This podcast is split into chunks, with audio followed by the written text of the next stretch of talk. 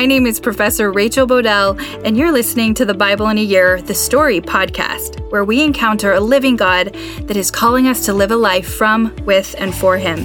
This podcast is designed to help you listen to the one connected story of the Bible and understand it, perhaps just a little bit better, by learning from biblical scholars that have helped me. We will read the Bible out loud and explore how the one connected story of the kingdom of God is unfolding and how we fit into that story today.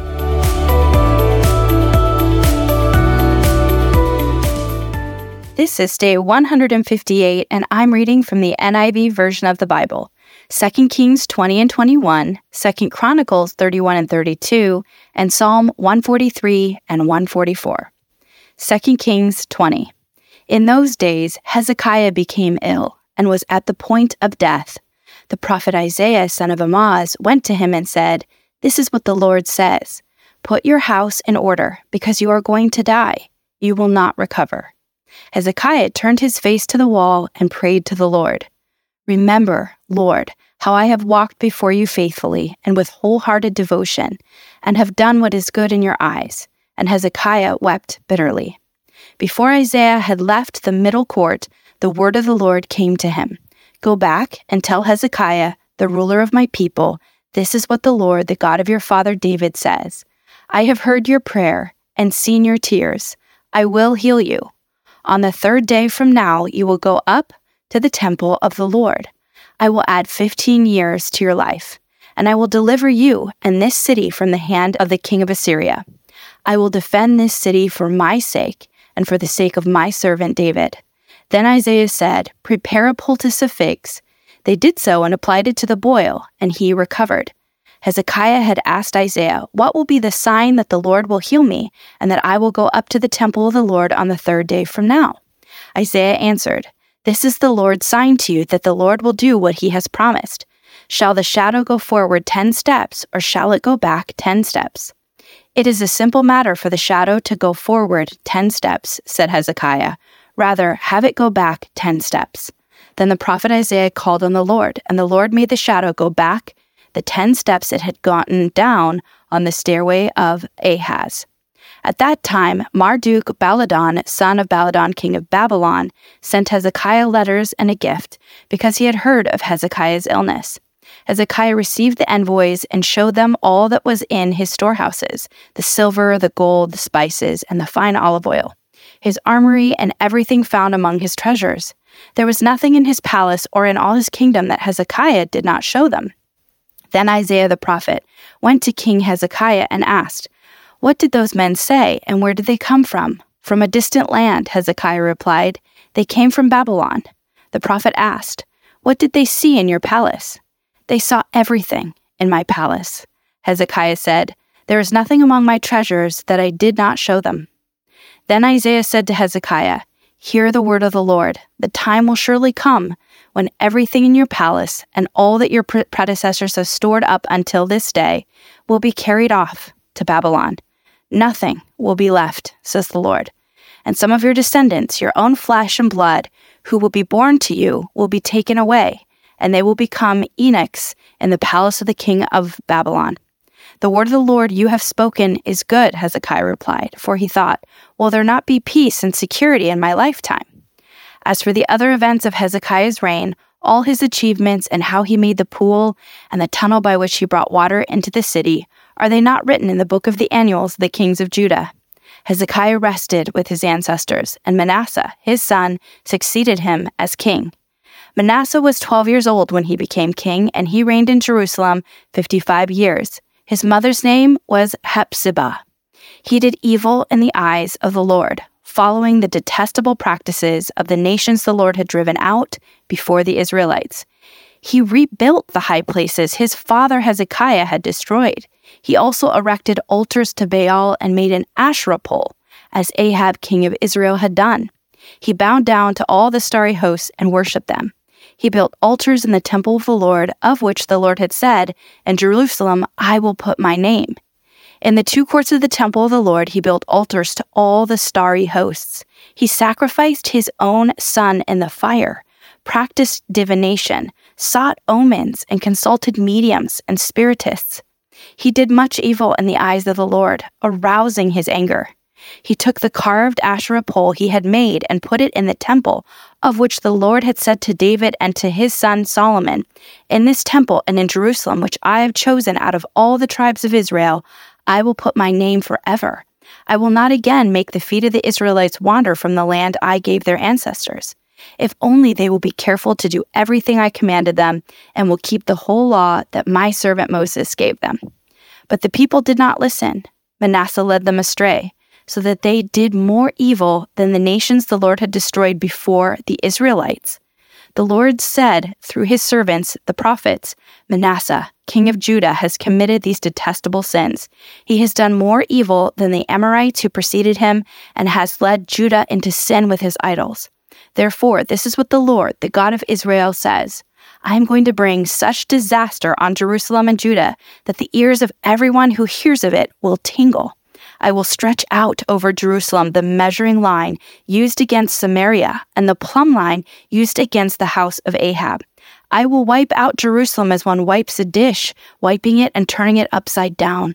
I will forsake the remnant of my inheritance and give them into the hands of enemies. They will be looted and plundered by all their enemies. They have done evil in my eyes and have aroused my anger from the day their ancestors came out of Egypt until this day.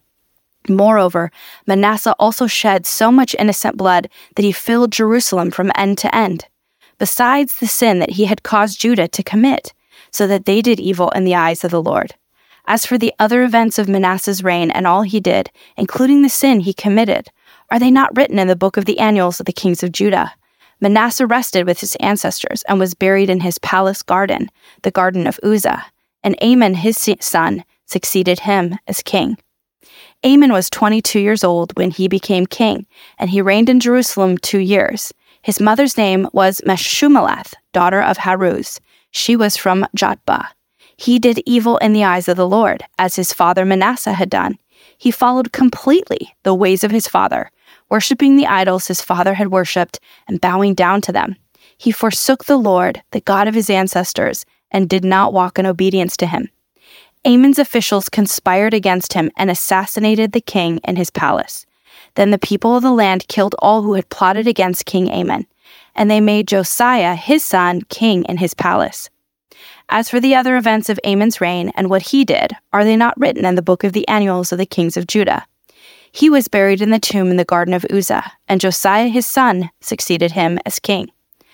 2 Chronicles 31. When all this had ended, the Israelites who were there went out to the towns of Judah, smashed the sacred stones, and cut down the Asherah poles.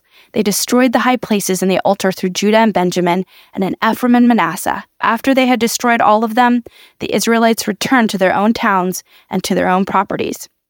Hezekiah assigned the priests and Levites to divisions, each of them according to their duties as priests of or Levites, to offer burnt offerings and fellowship offerings, to minister, to give thanks, and to sing praises at the gates of the Lord's dwelling.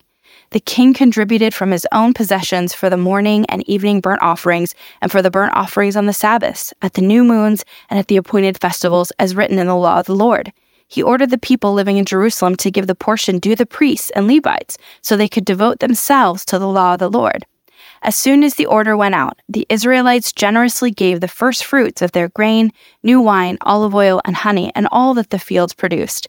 They brought a great amount, a tithe of everything. The people of Israel and Judah who lived in the towns of Judah also brought a tithe of their herds and flocks and a tithe of the holy things, dedicated to the Lord their God. And they piled them in heaps. They began doing this in the third month and finished in the seventh month. When Hezekiah and his officials came and saw the heaps, they praised the Lord and blessed his people Israel. Hezekiah asked the priests and Levites about the heaps, and Azariah, the chief priest from the family of Zadok, answered, Since the people began to bring their contributions to the temple of the Lord, we have had enough to eat and plenty to spare, because the Lord has blessed his people, and this great amount is left over. Hezekiah gave orders to prepare storerooms in the temple of the Lord, and this was done. Then they faithfully brought in the contributions, tithes, and dedicated gifts. Konaniah, a Levite, was the overseer in charge of these things, and his brother Shimei was next in rank. Jehiel, Azaziah, Nahath, Ashahel, Jerimoth, Jezabad, Eliel, Ishmachi, Methah, and Beniah were assistants of Konaniah and Shimei his brother. All these served by appointment of King Hezekiah and Azariah, the official in charge of the temple of God. Kor, son of Imnah the Levite, keeper of the east gate, was in charge of the freewill offerings given to God, distributing the contributions made to the Lord and also the consecrated gifts. Eden, Menamin, Sheshu, Shemenhai, Amarai, and Shechanai assisted him faithfully in the towns of the priests, distributing to their fellow priests according to their divisions, old and young alike. In addition, they distributed to the male three year old or more whose name were in the genealogical records, all who would enter the temple of the Lord to perform the daily duties of their various tasks, according to their responsibilities and their divisions, and they distributed to the priests enrolled by their families in the genealogical records, and likewise to the Levites 20 years old or more, according to their responsibilities and their divisions. They included all the little ones, the wives and the sons and daughters of the whole community listed in these genealogical records, for they were faithful in consecrating themselves. As for the priests, the descendants of Aaron who lived on the farmlands around their towns or in other towns, men were designated by name to distribute portions to every male among them and to all who were recorded in the genealogies of the Levites. This is what Hezekiah did through Judah, doing what was good and right and faithful before the Lord his God. In everything that he undertook in the service of God's temple and in obedience to the law and the commands, he sought his God and worked wholeheartedly, and so he prospered. After all that Hezekiah had so faithfully done, Sennacherib, king of Assyria, came and invaded Judah. He laid siege to the fortified cities, thinking to conquer them for himself. When Hezekiah saw that Sennacherib had come and that he intended to wage war against Jerusalem, he consulted with his officials and military staff about blocking off the water from the spring outside the city, and they helped him. They gathered a large group of people who blocked all the springs and the streams that flowed through the land. Why should the king of Assyria come and find plenty of water? They said. Then he worked hard, repairing all the broken sections of the wall and building towers on it. He built another wall outside that one and reinforced the terraces of the city of David. He also made large numbers of weapons and shields. He appointed military officers over the people and assembled them before him in the square at the city and encouraged them with these words Be strong and courageous. Do not be afraid or discouraged because of the king of Assyria and the vast army with him, for there is a greater power with us than with him. With him is only the arm of flesh but with us is the Lord our God to help us and to fight our battles. And the people gained confidence from what Hezekiah, the king of Judah, said. Later, when Sennacherib, king of Assyria, and all his forces were laying siege to Lachish, he sent his officers to Jerusalem with this message to Hezekiah, king of Judah, and for all the people of Judah who were there. This is what Sennacherib, king of Assyria, says On what are you basing your confidence? That you remain in Jerusalem under siege. When Hezekiah says the Lord our God will save us for the hand of the king of Assyria, he is misleading you to let you die of hunger and thirst. Did not Hezekiah himself remove this God's high places and altar, saying to Judah and Jerusalem, You must worship before one altar and burn sacrifices on it? Do you not know what I and my predecessors have done to all the people of the other lands? Were the gods of those nations ever able to deliver their land from my hand? Who of all the gods of these nations that my predecessors destroyed has been able to save his people from me? How then can your God deliver you from my hand? Now, do not let Hezekiah deceive you and mislead you like this. Do not believe him, for no God of any nation or kingdom has been able to deliver his people from my hand or the hand of my predecessors. How much less will your God deliver you from my hand? Sennacherib's officers spoke further against the Lord God and against his servant Hezekiah. The king also wrote letters ridiculing the Lord, the God of Israel, and saying this against him Just as the gods of the peoples of the other lands did not rescue their people from my hand, so the God of the Hezekiah will not rescue his people from my hand. Then they called out in Hebrew to the people of Jerusalem who were on the wall to terrify them and make them afraid in order to capture the city. They spoke about the God of Jerusalem as they did about the gods of the other people of the world, the work of human hands. King Hezekiah and the prophet Isaiah, son of Amoz, cried out in prayer to heaven about this, and the Lord sent an angel who annihilated all the fighting men and the commanders and officers in the camp of the Assyrian king. So he withdrew to his own land in disgrace. And when he went into the temple of his God, some of his sons, his own flesh and blood, cut him down with the sword. So the Lord saved Hezekiah and the people of Jerusalem from the hand of Sennacherib, king of Assyria, and from the hand of all others. He took care of them on every side. Many brought offerings to Jerusalem for the Lord and valuable gifts for Hezekiah, king of Judah. From then on, he was highly regarded by all the nations. In those days, Hezekiah became ill and was at the point of death. He prayed to the Lord who answered him and gave him a miraculous sign. But Hezekiah's heart was proud, and he did not respond to the kindness shown him. Therefore, the Lord's wrath was on him and on Judah and Jerusalem. Then Hezekiah repented of the pride of his heart, as did the people of Jerusalem. Therefore, the Lord's wrath did not come on them during the days of Hezekiah. Hezekiah had very great wealth and honor, and he made treasuries for his silver and gold and for his precious stones, spices, shields, and all kinds of valuables. He also made buildings to store the harvest of grain, new wine, and olive oil. And he made stalls for various kinds of cattle and pens for the flocks. He built villages and acquired great numbers of flocks and herds, for God had given him very great riches. It was Hezekiah who blocked the upper outlet of the Gihon spring and channeled the water down to the west side of the city of David. He succeeded in everything he undertook. But when envoys were sent by the rulers of Babylon to ask him about the miraculous sign that had occurred in the land, God left him to test him and to know everything that was in his heart. The other events of Hezekiah's reign and his actions of devotion are written in the vision of the prophet Isaiah, son of Amoz, in the book of the kings of Judah and Israel. Hezekiah rested with his ancestors and was buried on the hill where the tombs of David's descendants are. All Judah and the people of Jerusalem honored him when he died, and Manasseh his son succeeded him as king. Psalm 143 Lord, hear my prayer. Listen to my cry for mercy. In your faithfulness and righteousness, come to my relief. Do not bring your servant into judgment, for no one living is righteous before you. The enemy pursues me. He crushes me to the ground. He makes me dwell in the darkness, like those long dead. So my spirit grows faint within. My heart within me is dismayed. I remember the days of long ago. I meditate on all your work and consider what your hands have done. I spread out my hand to you. I thirst for you like a parched land. Answer me quickly, Lord. My spirit fails. Do not hide your face from me, or I will be like those who go down to the pit. Let the morning bring my word of your unfailing love, for I have put my trust in you. Show me the way I should go, for to you I entrust my life. Rescue me from my enemies, Lord, for I hide myself in you. Teach me to do your will, for you are my God. May your good spirit lead me on level ground. For your name's sake, Lord, preserve my life. In your righteousness, bring me out of trouble. In your unfailing love, silence my enemies. Destroy all my foes, for I am your servant. Praise be to the Lord my rock, who trains my hands for war, my fingers for battle. He is my loving God and my fortress, my stronghold and my deliverer, my shield in whom I take refuge, who subdues peoples under me. Lord, what are human beings that you care for them? Mere mortals that you think of them. They are like a breath, their days are like a fleeting shadow. Part your heavens, Lord, and come down. Touch the mountains so that they smoke. Send forth lightning and scatter the enemy. Shoot your arrow and rout them. Reach down your hand from on high.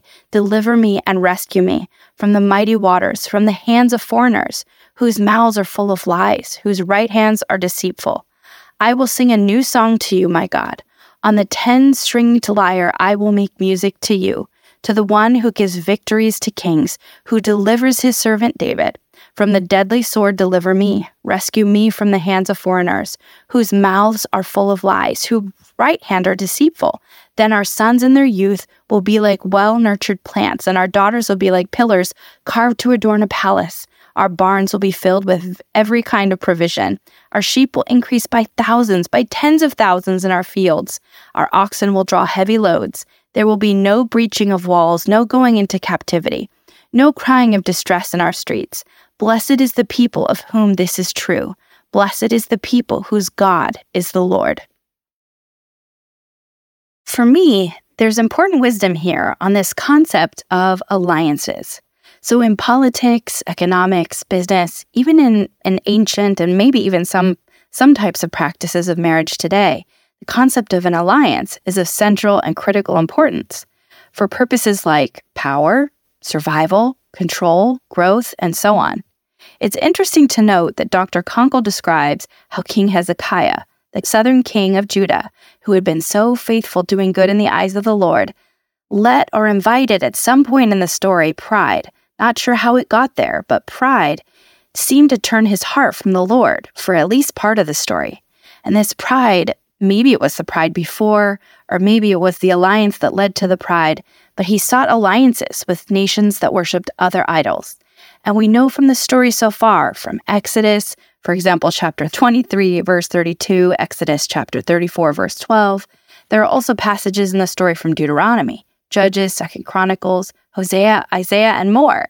It's not that all alliances are bad strategy, but there is certainly a clear and telling truth in this story through the sheer patterning of testament to God's not allowing of all types of alliances specifically if it's just for, you know, rational reasons, and the group of people are worshiping other gods. So the boundary seems to be you can't have an alliance with a tribe or nation or group of people that worships other gods. There's this message of concern about the proximity that creates danger. Think back to the serpent, the adversary in the Garden of Eden in Genesis 3. His presence initiated, maybe, escalated, maybe, maybe both, Eve and Adam to eat from the tree of knowledge, that led them to drift and defect. While King Hezekiah is given high praise in this story for his faithfulness, I particularly liked his steadfastness in response to the very real threat of the Assyrian king who was using fear tactics, and how he didn't allow a perfectly justifiable fear of failure to overwhelm him or his people in Israel. Yet, we know there is a failure in his faithfulness. Somewhere in his heart, and his leadership, that will be the final straw that sets into motion their exile into Babylon later on. Yet you still get this sense in the story that God loved him as we read about God hearing Hezekiah's prayers and seeing his tears. I love to be reminded that God hears our prayers and sees our tears. God extended his life at Hezekiah's request for healing. Dr. Konkel states that the centrally important Jewish text called the Talmud are at least some Talmudists interpret and believe that Hezekiah was, or should have, or God wanted him to be the Messiah. That really surprised me, even though I acknowledge his feats in military, economic, religious, and sociocultural restoration or conquest and development.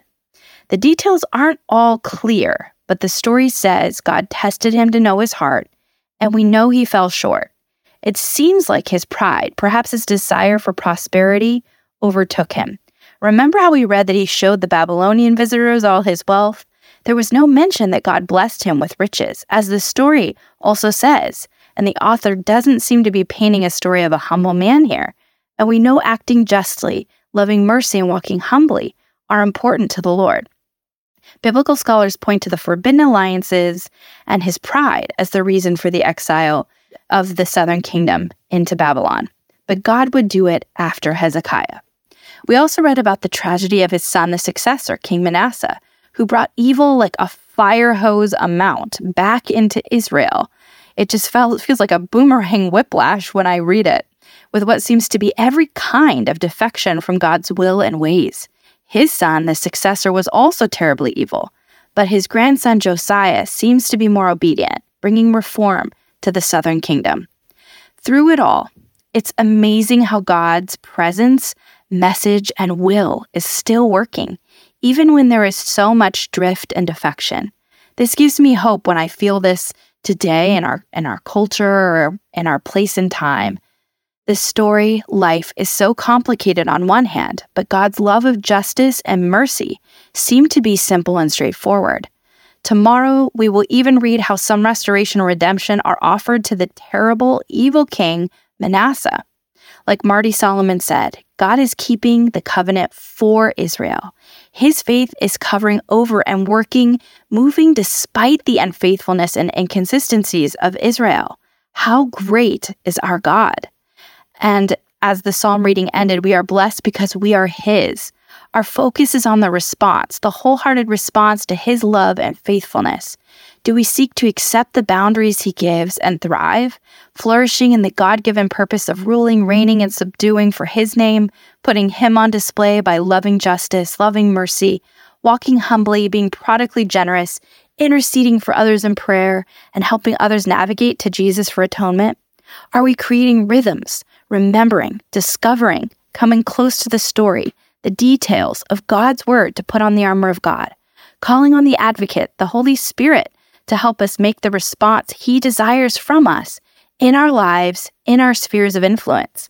These practices are given in the story to anchor us in Him, to avoid the drift of loving the things, roles, people, money God gives.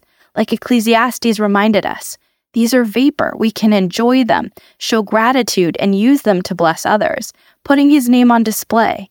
I'm reminded to check my life for red flags, to try not to hold on to or allow the very things God blessed me with to become the things I now worship. Clarity and focus are my prayer for us today.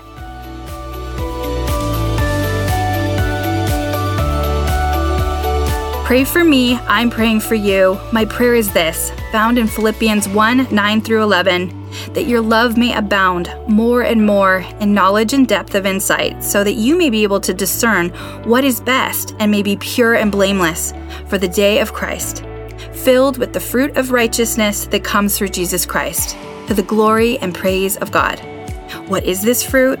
It is love, joy, peace, patience, kindness, goodness, faithfulness, gentleness, and self-control. Against such things there is no law. Galatians 5:22 through 24. See you tomorrow.